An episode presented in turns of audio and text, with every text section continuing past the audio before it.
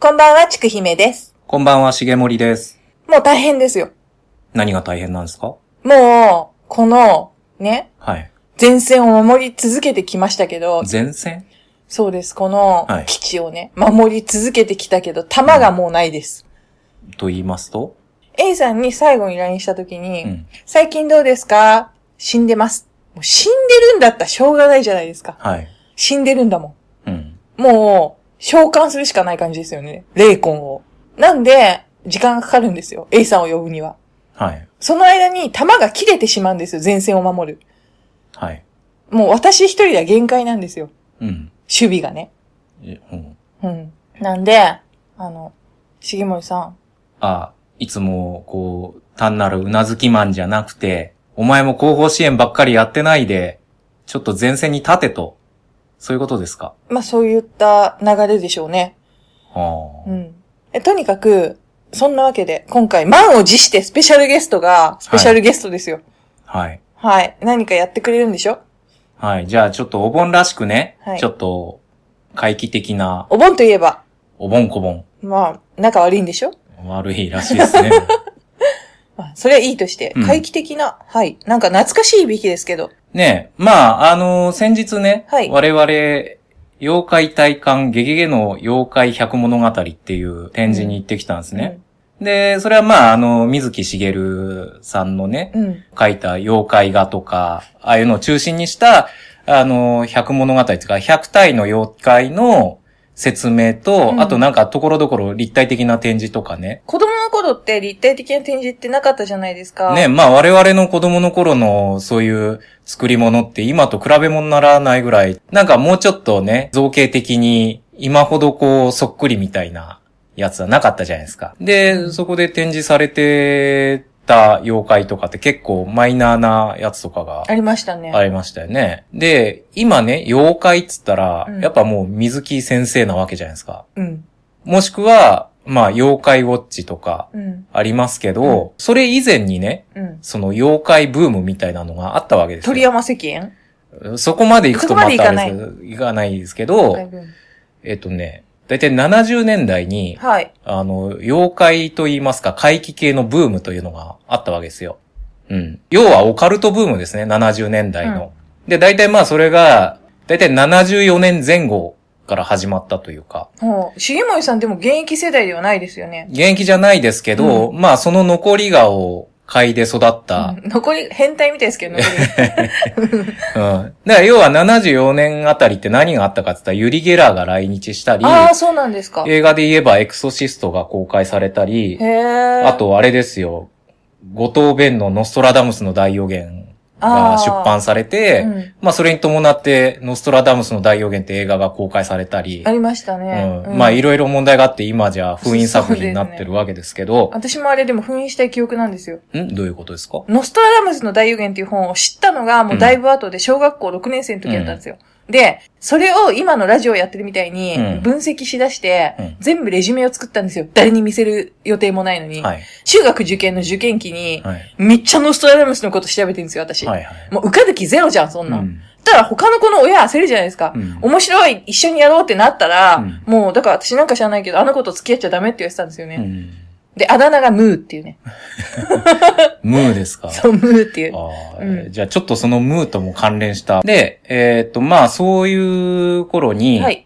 ええまあいろいろその、いわゆる回帰系児童書とうん。呼ばれる、今、現在になってそういう風に呼ばれてる、うあの、書籍群があったわけですよ。ん。はい。そういう本はどうやってできたかって言ったら、その74年ぐらいオカルトブームだったんですけど、うんそれに合わせて作ったっていう部分もあるんですけど、うんさらにその前、えっ、と、68年頃に、うんあ、の、妖怪回帰ブームっていうのがあったわけですよ。だかえーら作品で言うと、例えば、えっ、と、それよりもうちょい前なんですけど、藤子不二雄の怪物くんだったり、そんなにあれって古い作品なんですか六多分65、6年とか。あ、そうなんですうんね。一番最初うは。ーん。とか、あと、鬼太郎の最初のアニメ化うんうんとか、だから悪魔くんの実写版とかね。で、えっ、と、だから、68年頃だと、大英で妖怪百物語っていう、うん。うん映。画、実写で、そのうん妖怪の映画が撮られてたりとなんか。か竹中直人がドラマでやってませんでしたあ、それはもう全然後でさ、80年代の話。月曜ドラマランドそれうで、ん竹中直人がゲゲゲの鬼太郎で。あ、じゃないじゃない。あ妖怪くて百物語って、竹中直人がうんメインキャストみたいな感じでうん。やってた、きゅ2000年くらいにやった。あ、その頃僕テレビ見てないから全然わかんな いです。え、そこはど、どうしてたのいや、山だとかかにら、入っいてたや、の僕上京してからテレビほとんど見てないですから、だから、あの、その新しい、つってももう20年ぐらい前ですけど、そういう話振られても僕には全然わかんないであ、す。すいません。じゃあもうちょっと、うん。あの、進めてください。はいはい。で、まあ、その第一次妖怪ブーム、怪奇ブームみたいなのがあって、はい。それによって自動書で、こう、怪奇スリラーものの全集とか、出版されたわけですよ。スリラーっていうと、マイケル・ジャクソン。そのスリラー、まあまあ、そういうような意味合いです けど、まあ、ハマあーのフィルムとかそっち系のやつえっとね、よりも、なんつうんですかね、まあ、怪談もの、だからまずそういう怪奇もののブームとかが起きて、で、その怪奇系自動書みたいなものがうん。発行され出すわけですよ。うんで、それの三大レーベルっていうのがありまして、はい。その一つが学研のジュニアチャンピオンコースう。んうで、立風書房のジャガーバックス。ん。はい。講談社のドラゴンブックス。はい。これが三大シリーズとう、ん。うん。で、あのー例えばそれがちょっと、イメージしづらいなと。はいこれい、あの、言われてパッと出る人っていうのは大体もう、50代近い人なんで、とはいえね、だからっつって説明を飛ばしちゃ、全然知らない人が聞いたらわかんないんで、あのー、大体どう優い、しいうどんな感じの本かっていうのを説明するのに、はい。僕が言葉を尽くすよりも、うん。日本昭和とんでも自動書大全というそんな本があるんです。本があるんですよ。もう、とんでもってタイトルに入っちゃってますけど。うんで、それの帯に書いてある文章が分かりやすいんじゃはないいかな。と。お願いします。はい。今では絶対ありえない凄まじいインパクト。かつて小学生が愛読しトラウマとなった本たち。怪奇オカルト系をはじめ、ミステリー、SF ものなど、子供たちの好奇心を煽り、時に恐怖のどん底に陥れた昭和のびっくり図書の数々。名作、珍作、一挙大集合。これは帯の表です。はい。で、裏の紹介文が、当時、それらは子供の本棚に当たり前のように並んでいた。ショッキングで残酷で怖い。でも、大いに想像力を育まれた。おどろおどろしい絵と文で描かれた怪奇の世界。妖怪、心霊、UFO、超能力、謎、不思議、事件、犯罪、さらには人類滅亡。まさに恐怖のオンパレード。僕たちは強烈に感化されながら夢中で読みふけった。そして読書の楽しみと喜びを覚え育ったのである。ああ、なるほどっ。ていうような感じの子供向けの本がうん山のように出版されてたんですね。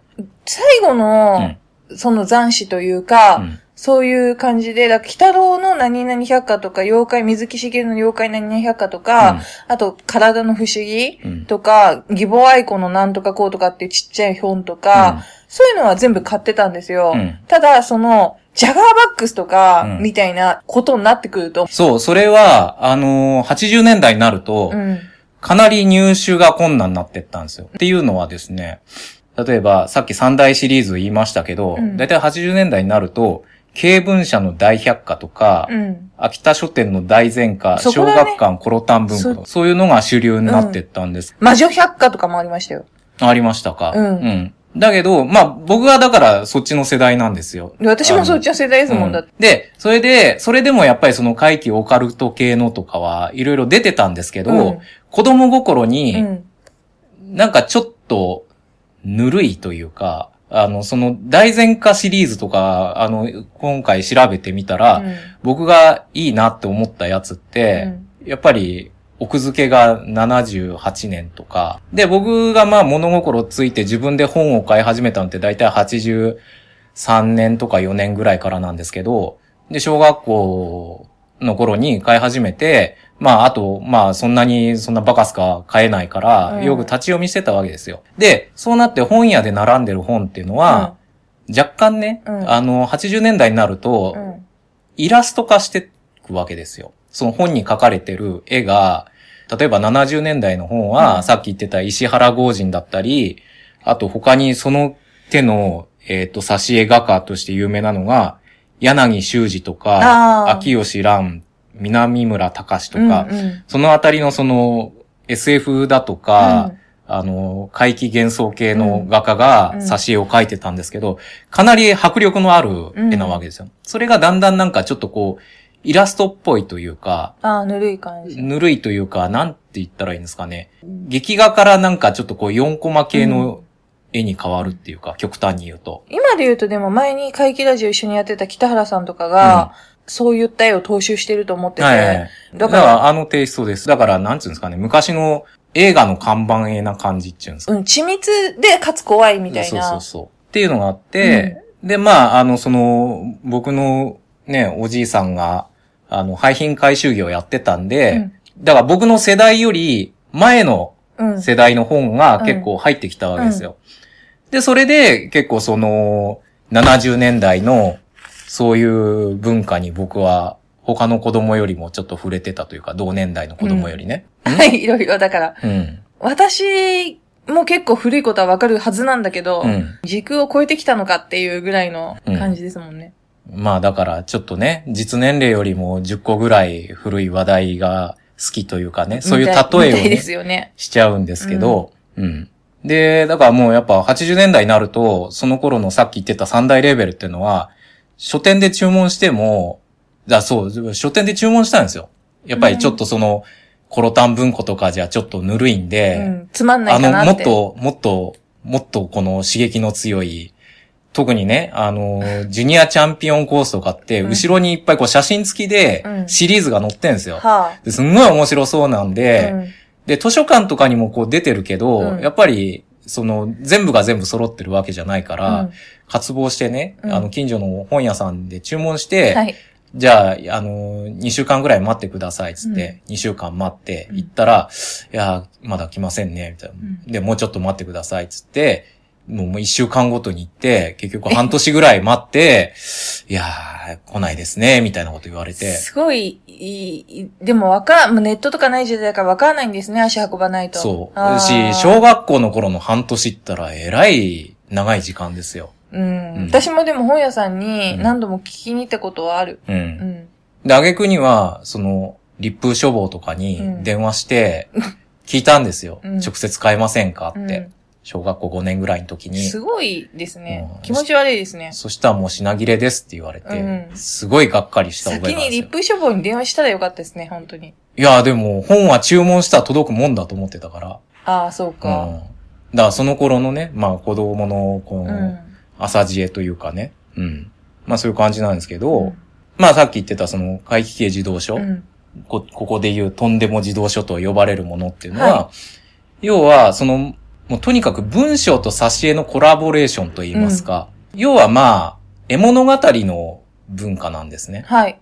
あの、少年読み物的うな。ん。だからそれは元をい、もっと遡れば、例えば、紙芝居だったり、うん。あと、あれとか、とか、絵ときとか関係絵ときとあるんかで、すね。うん。あと、多分、まあ、あの、その、ショッキングな絵がバーンとあって、そこに文章で、こう説明が、見開きぐらいで説明が書いてあるみたいなうんうん感じで、まあ、こういう児童書の、例えば元で言えば、大友商事っていう人が、はい少年マガジンのグラビアとかでやってたもうん。の、うんまあ、それが割と影響があると思うんですけど、で、その手法も、やっぱりその絵ときとか、あの、その戦前の、なんだっけ、少年ケニアとか、大平原寺っていう、あの、まあ、絵物語があるわけですよ。漫画じゃないけど、その、絵が主体で、うんそこに文章で、セリフとかも、だから、なんつうの、鍵括弧で書いてあるようなな。んか、お父さんは心配性を読んでて、うん、岡田アミ先生うがん、少年ケニアがなんとかこうとかって書いてあって、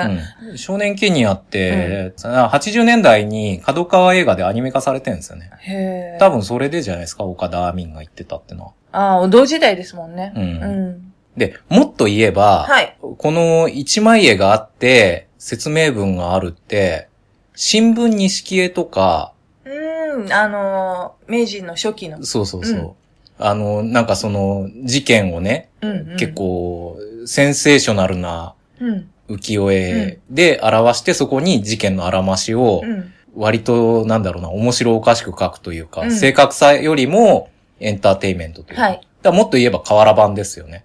っていう、まあ昔からの、あのーなんつうんですかね、いわゆるタブロイド史的な興味本位の物語の書き方というか、ちょっとだから、大衆、一般に受けるみたいなことうでしょ、ん。なんか、だから、興味本位とか、あと、憶測うん、と。か、まあ、とにかくセンセーショナルで、正確さよりも面白さ優先みたいあ、な。じゃあ、トースポ的な、そうそう、実は、〇〇だったみたいな、そういう。えとかねう。んうん。うん。だから、あと、え紙媒体で言えば、なんかそういう、例えば新聞錦絵だったり、瓦版的な文化だし、それって結構その、講談とかね、公爵士がこう、面白おかしく事件をこう伝えるみたいな、そういう流れがあるんじゃないかなと思うんですよ。そっからの系譜というか。う。。うんだからそのね、公爵士見てきたような嘘をつきって言あありますね葉がありますけど、だからとにかく正確さよりも、とにかくなんだろうな、人目を引いて面白いみたいな。うん。引き強いことが一番重要みたいな。うんまあ、今のメディアにも通じますよね、本当に。うん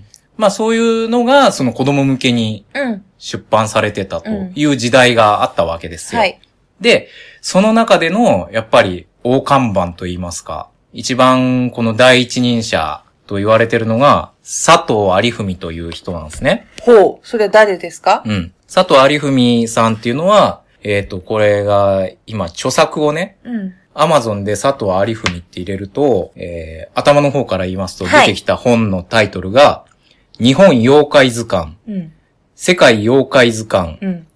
えー吸血鬼百科、悪魔全書、ソロモン王の魔術、お化けの図鑑、悪魔王国の秘密、紀元前に実在した津軽古代王国の謎、これはすごい日本の心霊写真集、つタチだ妖怪大前科、血塗られた呪いの報告書、カッコ、ムースーパーミステリーブックス、あ、そういう感じですね。 4次元怪奇ミステリー、恐るべき超常現象を追え、みたいなね。はい。で、まだまだあるんですけど、まあその、アマゾンで名前を入れると一番最初のページに出てくるのがこんな感じなんで、この人はどうもムーの創刊にも関わってたらしいんですね。要は当時、こういうオカルト系のライターといううか、ん。って少なかったわけですよ。はい。とにかく、なんつうんですかね。今は、もうそういうことをやってる人いっぱいいますけど、うん当時はやっぱりこういう知識っていうのは、うんもう本当にゴミみたいな扱いそんな、 そんな感じなんですじゃないい。ですか。あの、まあ、まともな物書きがやる仕事じゃない的に、まあそんな感じで言われてて、で、この人の経歴をね、うん。で、これ、意外とね、この佐藤有文って、こう、こう調べても、うん情報が少ないんですよ。ただ、その、さっき言ってた、あの、少年マガジンの大図解とかやってた、はい大友商事はもう一冊本が出てたりするわけですよ。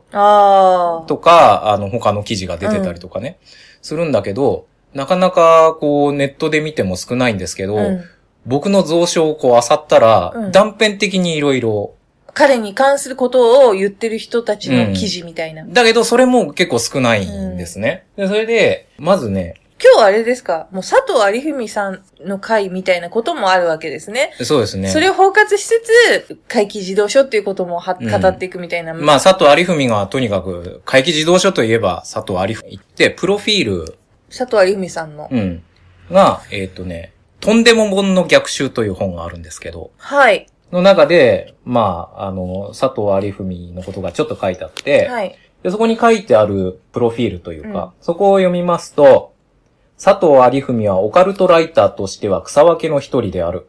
昭和14年秋田県に生まれた彼は、7回死んだ子と言われるくらい大病を繰り返した虚弱な少年で、そのせいか心霊のことなどに興味を持ち、長じて上京、1967年頃から少年雑誌にオカルト記事を執筆するようになる。当時はまだ幽霊だの、四次元だのといった記事は正当な市民権を与えられておらず、安い原稿料も顧みずに、高価な資料資料を海外などからどんどん買い込む彼は極度の貧乏を体験し、数百万の借金を背負ったこともあったという、荒俣博の元祖のような人だったわけだ。まあこんな感じの人なわけですよ。うーんで、まあそういう、例えば、あの、ちょっとオカルトというか、妖怪がブームというかね、うんあの、特に児童書とかうでん着目されてきて、そういう出版物が増えてきたんで、そのさっき言った講談社のドラゴンブックスに、はい。 佐藤有文がちょっと売り込んだらしいんですよ。こういうのやんないかって。だから、まあ、とにかく企画を持ち込んだんですよ。で、それは、えっ、と、また僕が持ってる本の中で、えっ、と、この本は怪しいっていう本 に、そんなタイトルの本。はいはい。ドラゴンブックス生みの親、土屋のりお氏インタビューっていうコーナーがあるんですよ。はい。で、土屋のりおっていう人は、このドラゴンブックスのシリーズの企画から立案、構成、編集までを全て取り仕切っていた人です。うん。はい。で、えーその人のインタビュー。はい。はい。72、3年頃でしょうか。小学館の入門百科シリーズや学研のジュニアチャンピオンコースといった子供向けのシリーズの書籍が少しずつブームになりつつある状況だったんですよ。ジュニアチャンピオンコースの中の世界の謎と不思議と怪奇ミステリーは何十釣りもしていて、それを書いていた佐藤有文さんはその2冊で家を建てていたと言われるくらい売れていたんです。ただ我々にしてみたら、これらのものはお利口さんっていうか面白くないというか、ツッコミが足りないなという感覚があった。はそんな時、佐藤氏の方から話があったんです。僕はもともと学研にいまして、あ、学研にいたっていうのはこの土屋さんね。あ。うん。僕はもともと学研にいまして、彼と付き合いがあったんですが、どうも彼もそれまでの仕事では食い足りない部分があったようで、それじゃあうちでも挑戦してみないかということで始めたのがドラゴンブックスなんです。へえ。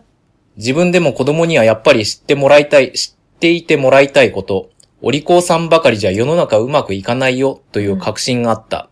それで企画会議でこのことを主張しまして企画は通ったんです。うん。いいよ。佐藤有文さんは当時の少年雑誌の読み比べページで精力的に活躍されていた方ですよね。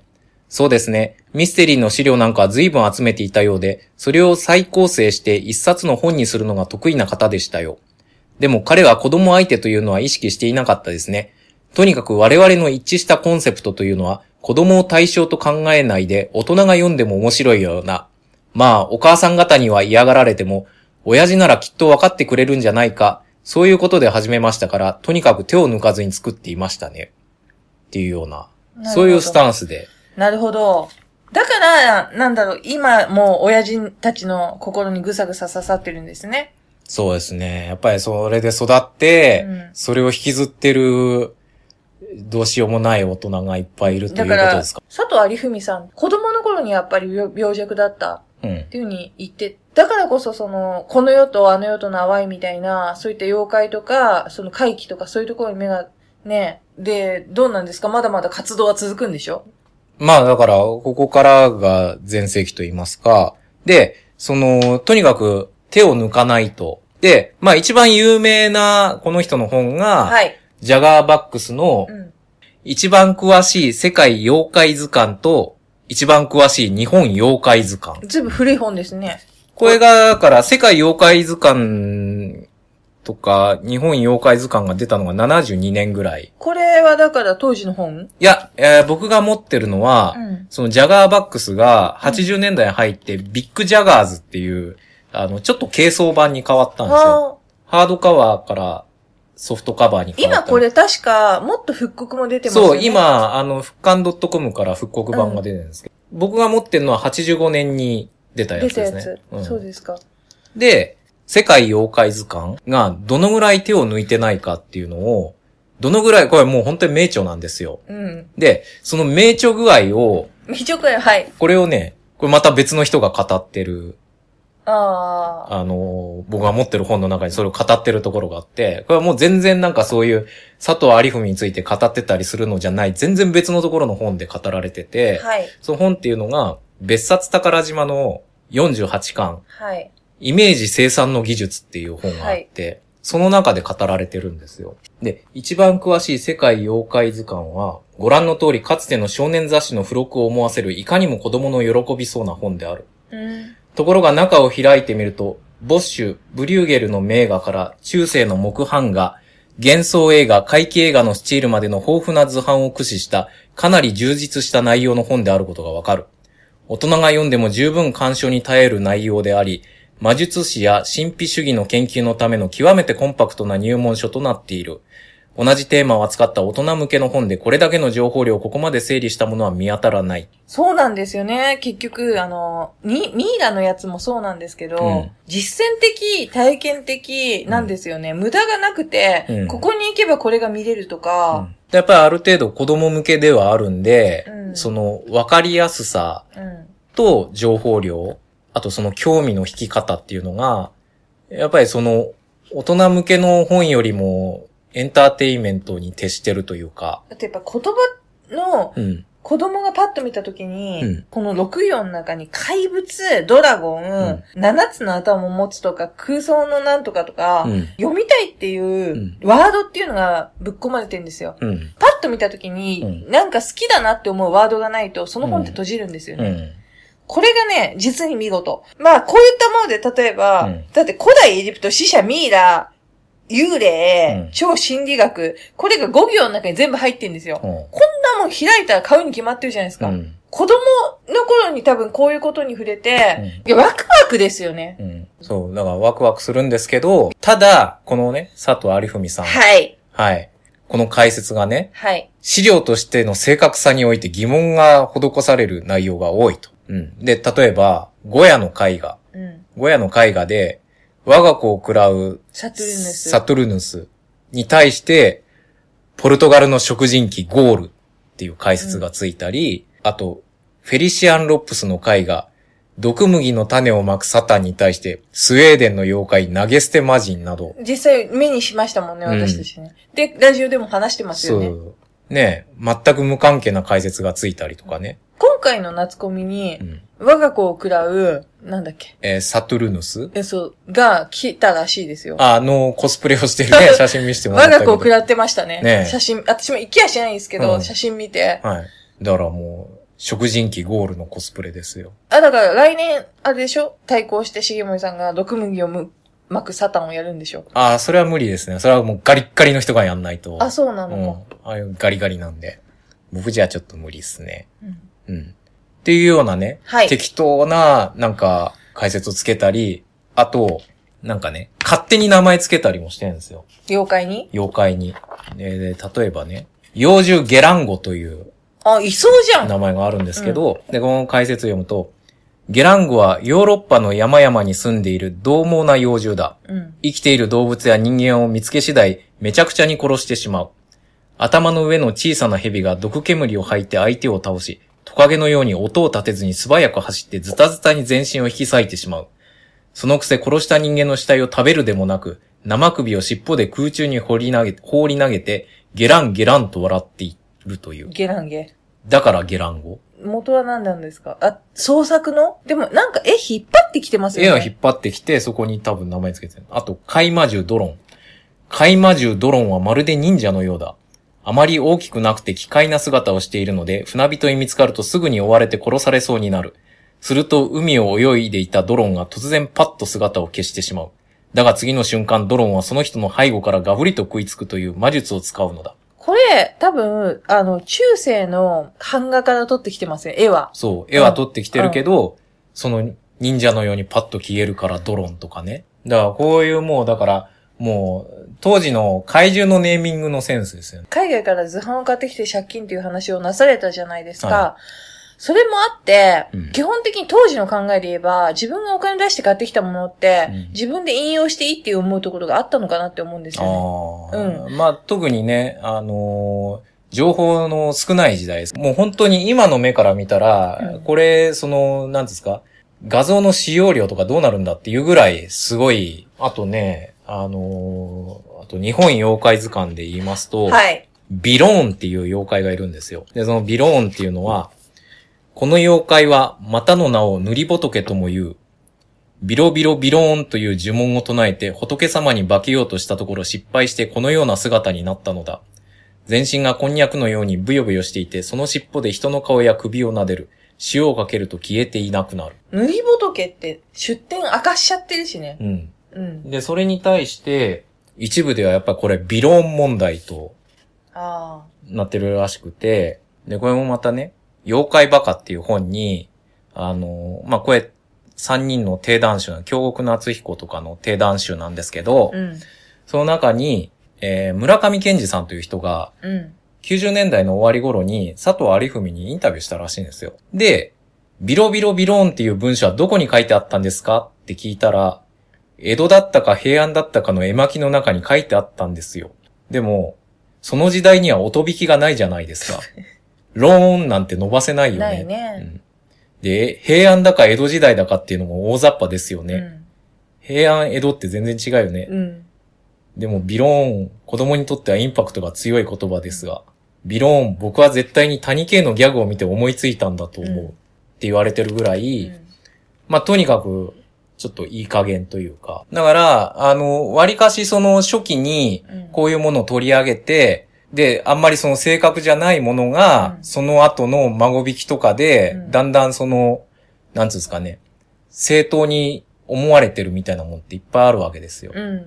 まあ、いい加減な情報も多いんですけれども、まあ、この頃の、あの、創作物って、え結構何でもありっていうか、ああ、そういう感じありますよねう。ん、適当なこと書いてもバレないだろう的なね。まあ、だからネットとかが普及してなかったりとかっていうのもね。うんだからやっぱその情報の、情報持ってるところが強いっていうか、そうですよね調べようがないっていうかね、そういうのがあるから、で、しかも、今みたいに、ちゃんとこういう、なんていうんですかね、資料を残すって子供向けのものとかを残しておくっていうような頭も今と比べたら全然ないわけですよ。そうなんですか読み捨てというああー、か。なるほど。うん。だから、ね、テレビとか映画もそうですけど、はい。そんなに後から見返せるもんじゃないから、そうですよね。結。構シリーズものとかで設定が一作ごとにぐちゃぐちゃだったりあ、れ、この頃ってビデオとか録画機能もあんままだなかったぐらいな。出てはいるけど一般的じゃない。うん、まあだから書籍だから残るけど、うん多分この手のものはそんなに残るっていうそ頭んもななにすらいなでいしんょ。だろうな、みたいな。いや、吸ってるのはすごい、むちゃくちゃ吸ってる。家が建てられるぐらい吸ってるわけだ から。そうか、でも、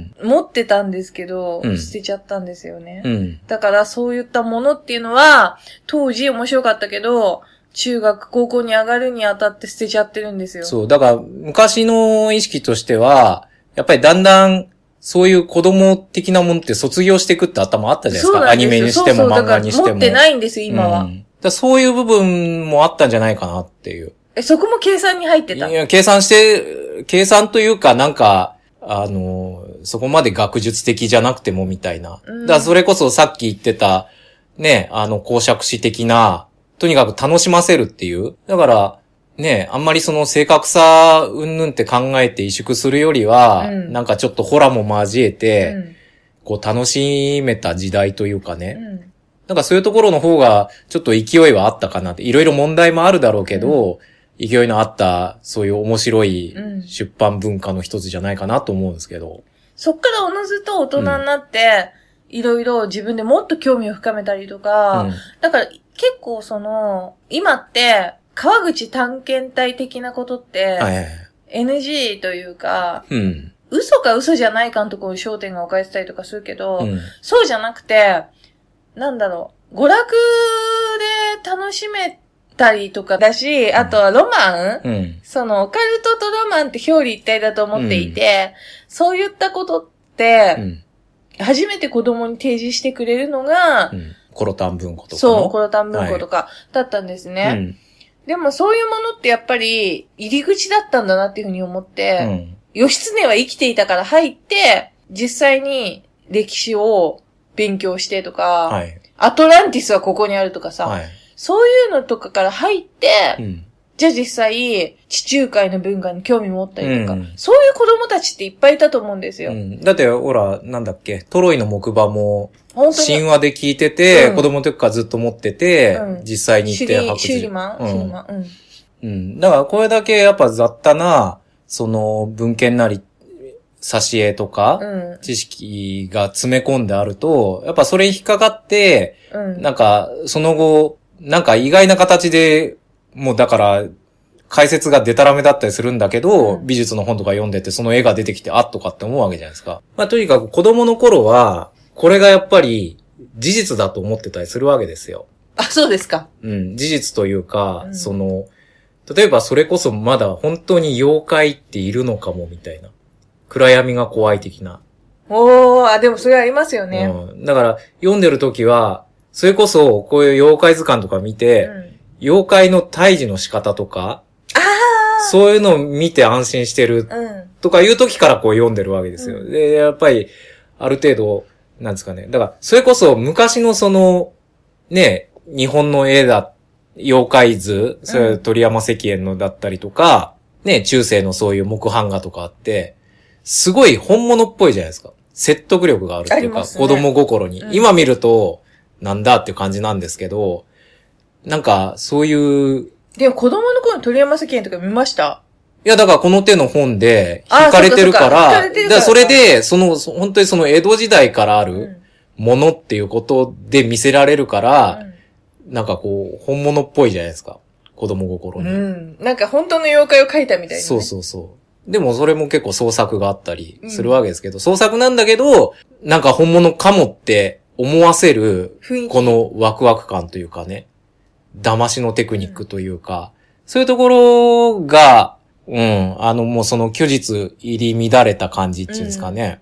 そういうのがやっぱり面白かったわけですよ。